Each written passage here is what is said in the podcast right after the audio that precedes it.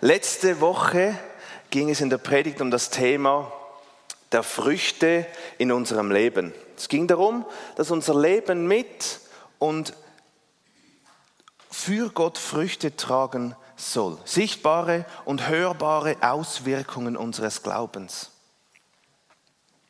Ich hoffe sehr, dass dieses Thema euch auch diese Woche ein bisschen herausgefordert hat. Heute möchte ich eine dieser Früchte hervorheben. Es geht dabei um den Glauben. Deinen und meinen Glauben, der in unserem Leben sicht- und hörbar sein sollte. Das Wort Glauben kommt in unserem Alltag relativ häufig vor. Ich glaube, dass der Lehrer die Schüler nicht mag. Ich glaube, dass mein Sportverein das nächste Spiel gewinnt. Ich glaube, dass die USA nächste Woche Syrien angreift. Ich glaube nicht, dass es Microsoft noch lange gibt. Ich glaube nicht, dass Autos irgendwann fliegen werden. Ich glaube nicht, dass die SVP die stärkste Partei der Schweiz bleibt. Und so weiter. Wir glauben oder wir glauben eben nicht. Wenn man aber explizit fragt, woran glaubst du, geht es meist um Religionen, Glaubensrichtungen und Weltanschauungen. Die einen glauben an Gott, die anderen an Allah und wieder andere an Buddha. Neun Prozent der Schweizer Bevölkerung glaubt angeblich an nichts. Wikipedia definiert Glauben so. Unter Glauben versteht man meistens eine Wahrscheinlichkeitsvermutung. Glauben in diesem Sinne bedeutet, dass ein Sachverhalt hypothetisch für wahr gehalten wird. Für gläubige Christen gilt der christliche Glauben als keine antike oder mittelalterliche Vorstufe von Wissen, sondern etwas vom Wesen her anderes. Damit ist auch kein bloßes Fürwahrhalten, auch keine Vermutungsäußerung gemeint. Ich finde die Definition gut. Es zeigt auf, dass die Bibel etwas anderes versteht unter Glauben. Und diese Definition möchten wir heute ein bisschen auf den Grund gehen und möchten wir in der Bibel nachlesen. Wenn ich in meinem Bibel-App das Wort Glauben eingebe und die Suchergebnisse anfange zu lesen, bin ich begeistert. Da stehen Geschichten wie die eine in Matthäus 8, 7 bis 13. Da heißt es, Jesus antwortete, ich werde kommen und ihn heilen. Da sagte der Offizier, ach Herr, ich bin es nicht wert, dass du in mein Haus kommst. Sprich nur einfach ein Wort und mein Diener wird gesund. Ich weiß das, weil ich selbst vorgesetzte Offiziere habe und auch mir Soldaten unterstellt sind. Ich brauche nur zu sagen, geh und sie gehen oder komm und sie kommen. Und wenn ich zu meinem Sklaven sagen, tu dies oder tu das, dann tut er es. Als Jesus das hörte, war er tief beeindruckt. Er wandte sich an die Menge und sagte, ich versichere euch, einen solchen Glauben habe ich bisher im ganzen Israel noch nicht erlebt. Dann sagte Jesus zu den römischen Offizier, geh wieder nach Hause was du glaub, geglaubt hast, ist eingetroffen. Und der junge Diener wurde noch in derselben Stunde wieder gesund. Es gibt aber auch, wenn wir da drin lesen, herausfordernde Sätze. In Matthäus 17, 20, da heißt es, weil euer Glaube so gering ist, sagte Jesus, weil der Glaube so gering ist, sagte Jesus. Ich versichere euch, wenn euer Glaube auch nur so groß wäre wie ein Senfkorn, könnt ihr zu diesem Berg sagen, rück dich von hier nach da und er würde sich bewegen. Nichts wäre euch unmöglich. Nichts ist denen unmöglich, die glauben. Glauben schien bei Gott eine wichtige Voraussetzung zu sein, damit Wunder geschehen konnten. Aber nicht nur dort war es wichtig. Die Bibel gebraucht das Wort Glaube auch in anderen Zusammenhängen. Dazu müssen wir auch wissen, dass das Wort Glaube ein Begriff ist, der mehrere Worte mit einschließt, wie zum Beispiel Treue oder das Feste, das Standfeste, die Wahrheit oder die Wahrhaftigkeit. So kommt es zum Beispiel eben in den Früchten des Geistes in Galater 5,22, dass das Wort Glaube durch das Wort Treue gleichgesetzt wurde. Meistens steht Treue, es gibt aber auch Bibelübersetzungen, da steht Glaube. Wenn wir jetzt in der Bibel nach der Erklärung des Begriffes suchen, stellen wir fest, dass der Glaube im Alten wie auch im Neuen Testament so vier Gesichtspunkte hat. Vier Aspekte. Ein davon ist, dass der Glaube eine Antwort ist. Wo im Alten Testament von Glaube gesprochen oder wo Glaube erwartet oder gefordert wird, geht immer ein Handeln oder Rufen Gottes voraus. Der Glaube des Menschen ist dabei die bejahende Antwort auf dieses mächtige Handeln und Rufen, das das Herz bewegt hat. Dies können wir anhand des Volkes Israel sehen. Ihr könnt das im zweiten Buch Mose ab Kapitel 7 bis 13 könnt ihr das nachlesen. Das Volk Israel wurde 430 Jahre lang von den Ägyptern als Sklaven gehalten. Dann kam Mose mit dem Auftrag Gottes, das Volk zu befreien. Ab dem Kapitel 7 können wir lesen, wie durch Zeichen und Plagen es dazu kam, dass der Pharao schlussendlich das Volk ziehen ließ. Sie packten ihre Sachen zusammen und verließen so schnell wie möglich Ägypten, auf dem Weg ins gelobte Land, gerüstet zum Kampf. Und Gott ging voraus und führte sie ans Rote Meer. Der Pharao und die Minister, die änderten aber ihre Meinung und jagten mit allem, was sie hatten und den stärksten Kriegern den Israeliten hinternach. Dort am Meer wo die Israeliten ihr Zelt aufgeschlagen hatten, holten die Ägypter sie ein. Gott hatte aber einen Rettungsplan in der Tasche.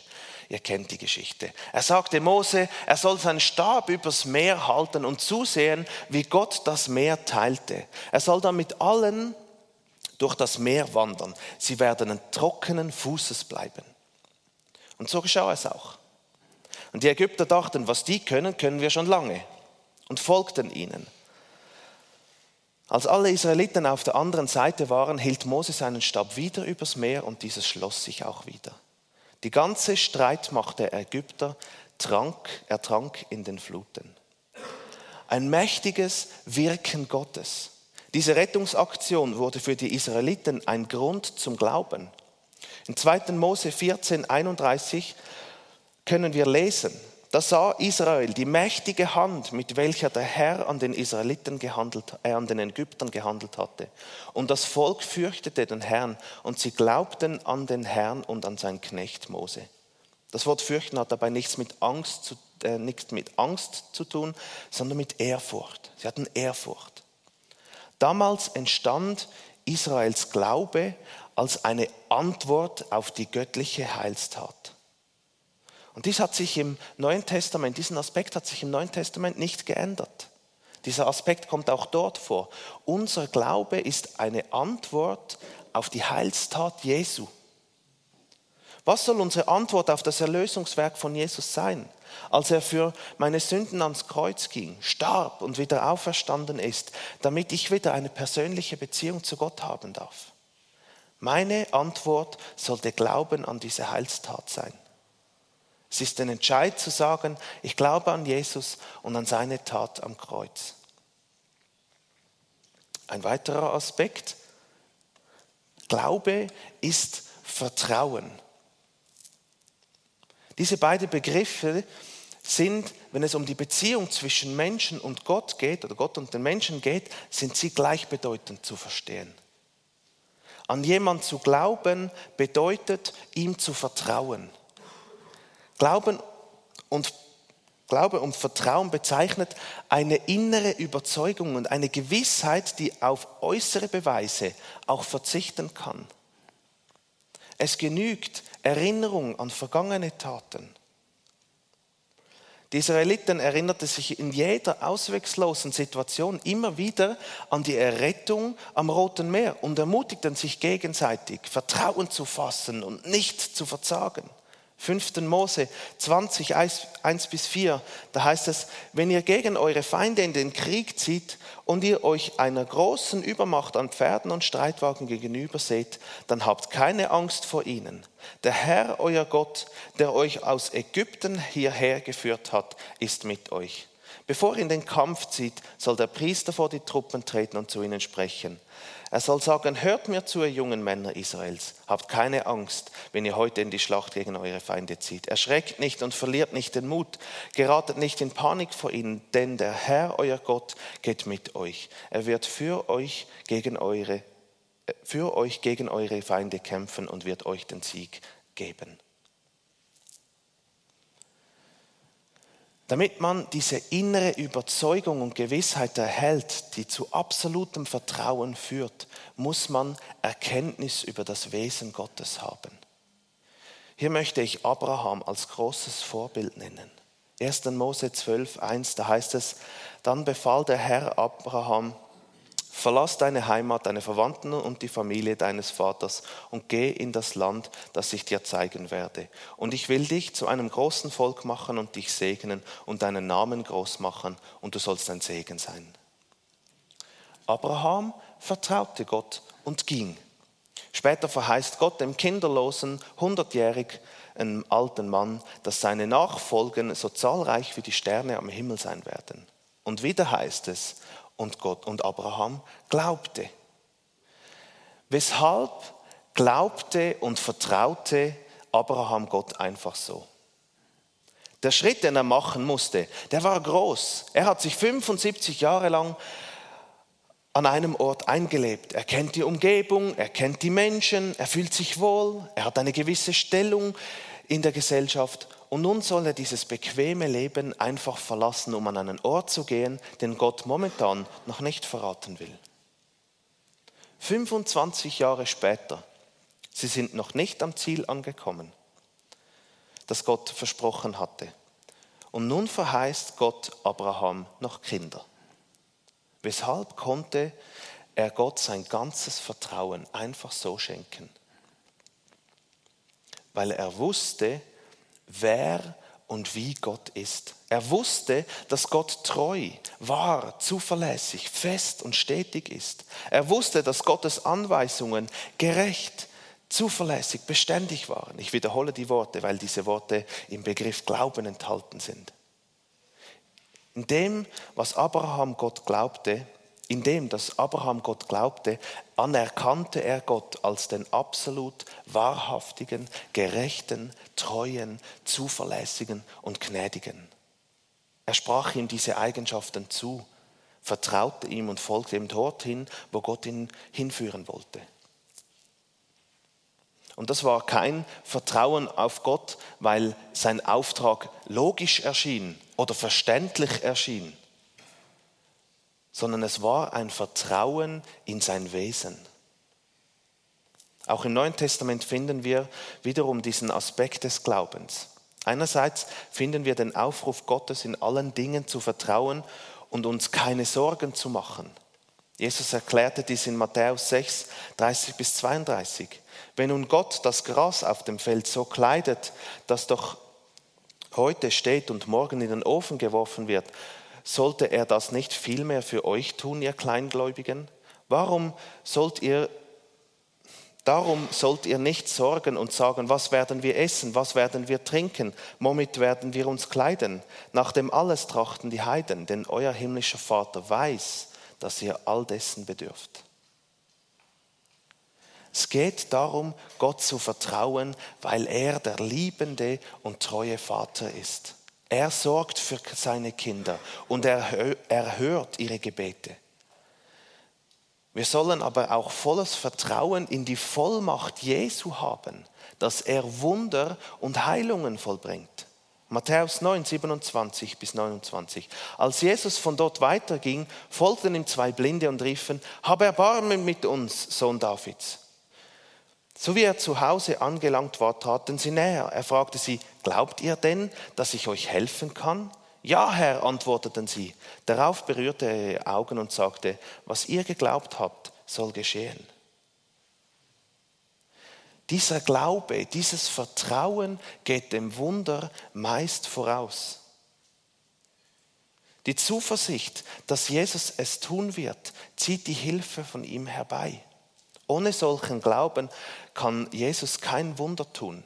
In Matthäus 13 heißt es, dass er wegen des Unglaubens an diesem Ort, der an diesem Ort herrschte, keine Wunder tun konnte oder nur wenige Wunder tun konnte. Glaube heißt, auf Gott zu vertrauen. Glaube heißt, mein Leben auf Gott zu, zu setzen. Dritter Aspekt, dass der Glaube sichtbar im Leben eines Gläubigen sein soll. Wenn es heißt, Abraham glaubte Gott, heißt dies auch, dass Abraham sich entschied, selber in und durch Gott zuverlässig, treu, fest, wahr zu werden. Abraham wurde ein Glaubender, also ein Treuer, ein Zuverlässiger, ein Wahrhaftiger. Zu glauben ist nicht ein passives Anerkennen seiner Größe, sondern eine Lebensführung, die von ganzem Herzen, von ganzer Seele, ungeteilt dem Herrn treu nachfolgen meint. Eine Gottesbeziehung, die den ganzen Menschen in seinem äußeren und inneren Verhalten umfasst. 1. Könige 8,61, da heißt es, ihr aber sollt dem Herrn unserem Gott von ganzem Herzen treu sein. Lebt nach seinen Gesetzen und haltet seine Gebote, so wie er es jetzt tut. Der Glaube soll im Leben eines Christen sichtbar sein. Er soll durch Taten als echt bewiesen werden. Im Galater 5, 6, da heißt es, denn wenn jemand mit Jesus Christus verbunden ist, spielt es keine Rolle, ob er beschnitten oder unbeschnitten ist. Das Einzige, was zählt, ist der Glaube. Ein Glaube, der sich durch tatkräftige Liebe als echt erweist. Zu glauben bedeutet, dass man anerkennt, dass Jesus der Herr meines Lebens ist. Der Glaubende lebt sein ganzes Leben in der Abhängigkeit zu Jesus. Kolosser 3,17, all euer Tun, euer Reden wie euer Handeln soll zeigen, dass Jesus euer Herr ist. Weil ihr ihm, weil ihr mit ihm verbunden seid, könnt ihr Gott, dem Vater, für alles danken. Das ist der dritte Aspekt des Glaubens. Und der vierte ist, dass der Glaube heilsentscheidend ist. Wer nicht an Jesus glaubt, wird kein Anrecht am ewigen Leben haben. Johannes 13, 16, denn Gott hat die Menschen so sehr geliebt, dass er seinen einzigen Sohn für sie hergab. Jeder, der an ihn glaubt, wird nicht zugrunde gehen, sondern das ewige Leben haben. Ich weiß nicht, ob ihr den Kurzfilm 6000 Punkte für den Himmel kennt. Ich hätte ihn gern gezeigt, aber er geht irgendwie 16, 17 Minuten. Ist ein bisschen, ich hätte zwar so Zeit schinden können. Vielleicht ein anderes Mal. ähm, Im Großen und Ganzen geht es darum, dass ein Mann stirbt und in einen Raum kommt mit zwei Türen. Eine Tür führt in den Himmel, die andere in die Hölle. Nun muss dieser Mann mit einem Sachbearbeiter zusammensitzen, um anzuschauen, ob er mit seinem Leben, seinen Taten 6000 Punkte erreicht, die er gebraucht, um in den Himmel zu kommen. Zuerst denkt er, schaffe ich locker, ich war ein guter Mensch. Sie redet dann eine Weile und der Mann versucht alle guten Dinge in seinem Leben aufzuzählen. Und schlussendlich reicht es, reicht es natürlich bei weitem nicht aus. Keine Chance, die nötigen Punkte zu erreichen. Er, erinnert, er erinnerte sich an die Geschichte, als Jesus für die Sünder aller Menschen gestorben ist. Zählt das nicht? fragte er. Der Sachbearbeiter erklärte ihm, dass es nötig gewesen wäre, an Jesus zu glauben und an ihn zu vertrauen und auf ihn zu vertrauen. Denn nur so erhalte man eine 6000 Punkte Einladungskarte. Er aber wollte es schaffen durch seine eigenen Leistungen.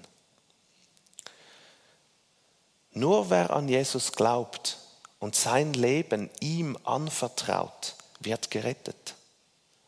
Es ist unglaublich wichtig zu glauben.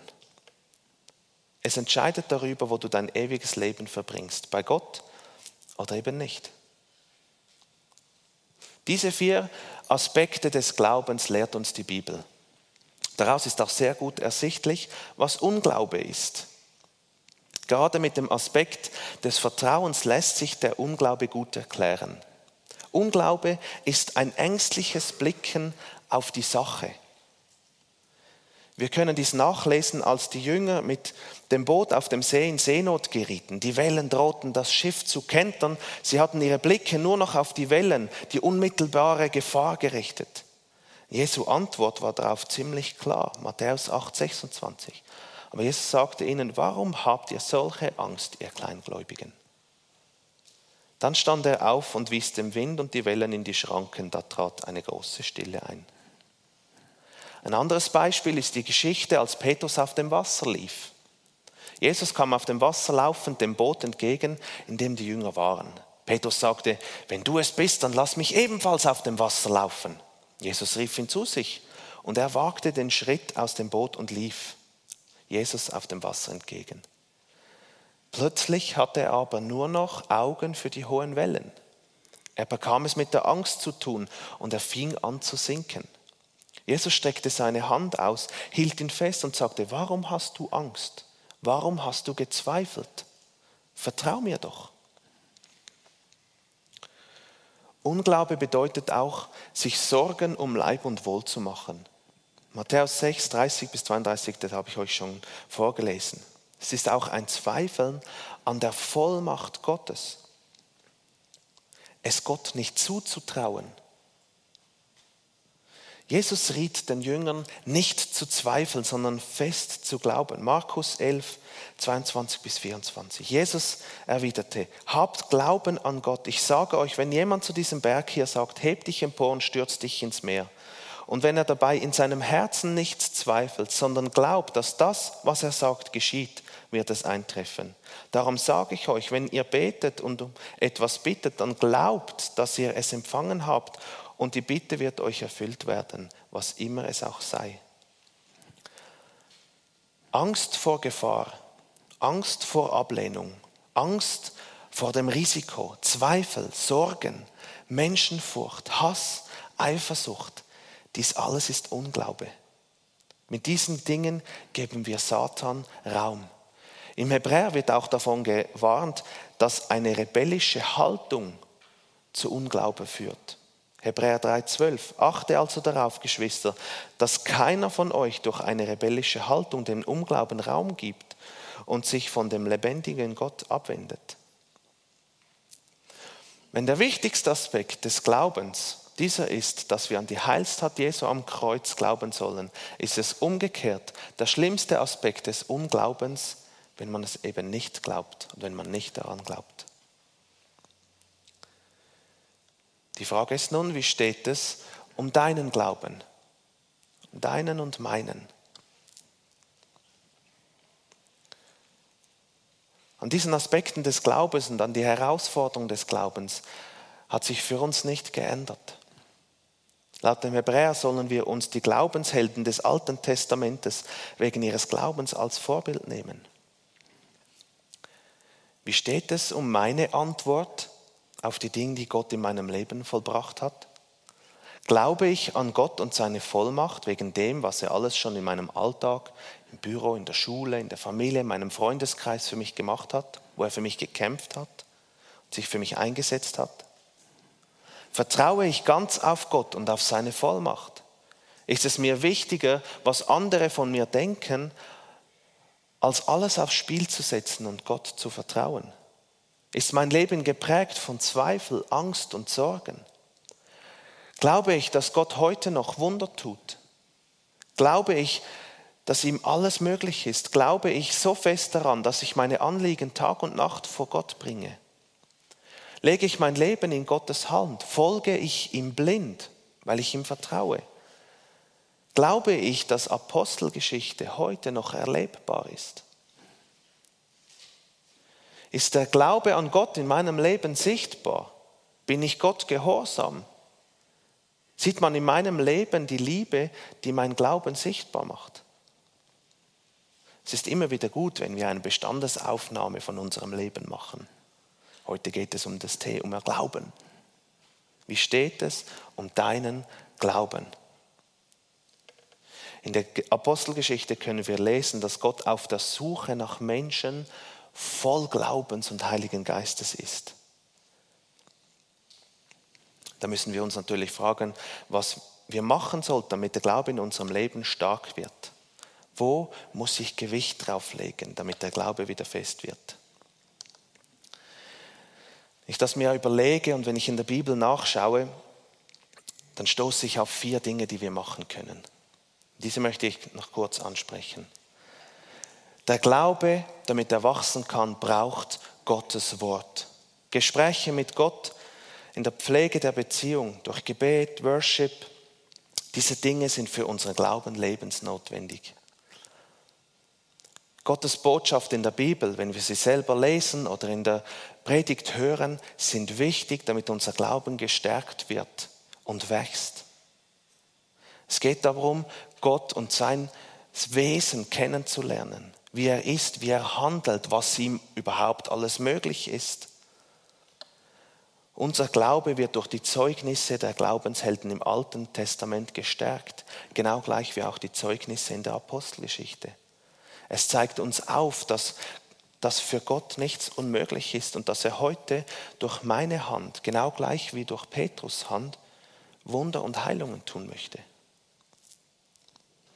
Wenn du dich dem Wort Gottes entziehst, nimmst du deinem Glauben das Futter weg. Römer 10, 17 heißt es, doch es bleibt dabei, der Glaube kommt aus dem Hören der Botschaft und diese gründet sich auf das, was Christus gesagt hat, auf das Wort Gottes. Füttere deinen Glauben mit Gottes Wort und seinen Botschaften. Der zweite Punkt, wo wir machen können, ist das Lernen mit dem Herzen zu sehen. Matthäus 6 redet Jesus davon, dass man sich nicht um das irdische Wohl Sorgen machen soll. Nicht um die Kleidung, ums Essen und ums Trinken, sondern in erster Linie sollen wir nach dem Himmelreich Gottes trachten. Im Kolosserbrief wird diese Aussage nochmals aufgenommen. Wir sollen unsere Gedanken auf Gottes unsichtbare Welt richten. Jesus ermutigt uns, mit dem Herzen die Dinge zu sehen so er es auch tat. Johannes 5, 19 bis 20. Zu diesen Anschuldigungen erklärte Jesus, ich sage euch, der Sohn kann nichts von sich selbst aus tun. Er tut nur, was er den Vater tun sieht. Was immer der Vater tut, das tut auch der Sohn. Denn der Vater hat den Sohn lieb und zeigt ihm alles, was er tut. Ja, der Sohn wird noch viel größere Dinge tun, weil der Vater sie ihm zeigt, Dinge, über die ihr staunen werdet. Jesus konnte nur die Dinge tun, die Gott ihm gezeigt hatte.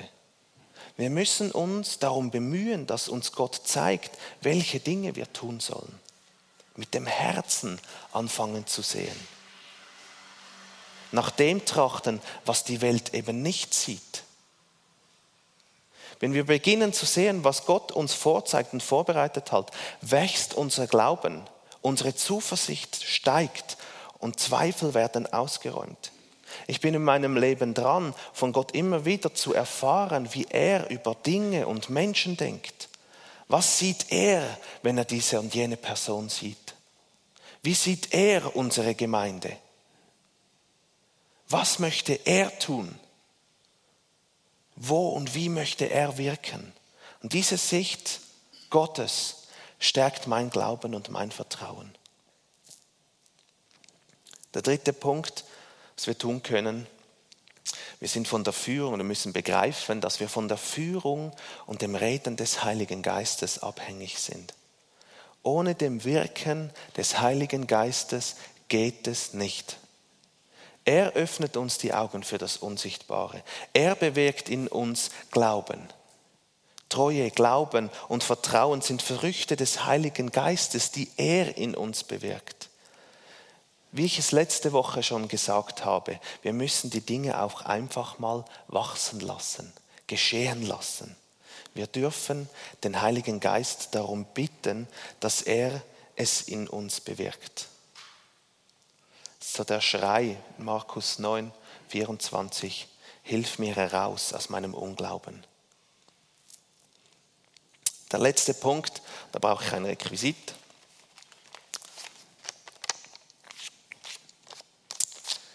Glaubt ihr mir, dass diese Zehnernote echt ist? Glaubt ihr mir das? Glaubt ihr mir, dass ich diese, Zehner, diese Zehnernote, die Zehnernote, heute jemandem von euch möchte schenken? Glaubt ihr, dass ich sie euch möchte schenken?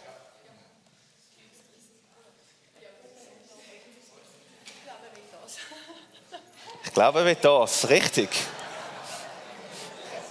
Der denkt, vielleicht kapiert es jemand aus dem linken Flügel, aber Gut. Zehnernoten haltet nur derjenige, der auch zupackt. Unser Glaube wird dann wachsen, wenn wir nicht nur im Kopf glauben, sondern auch zu und anpacken, wagen und ausprobieren. Gott sucht, Gott sucht nach Menschen, die voll Glaubens sind. Lass uns solche Menschen werden und sein. Amen.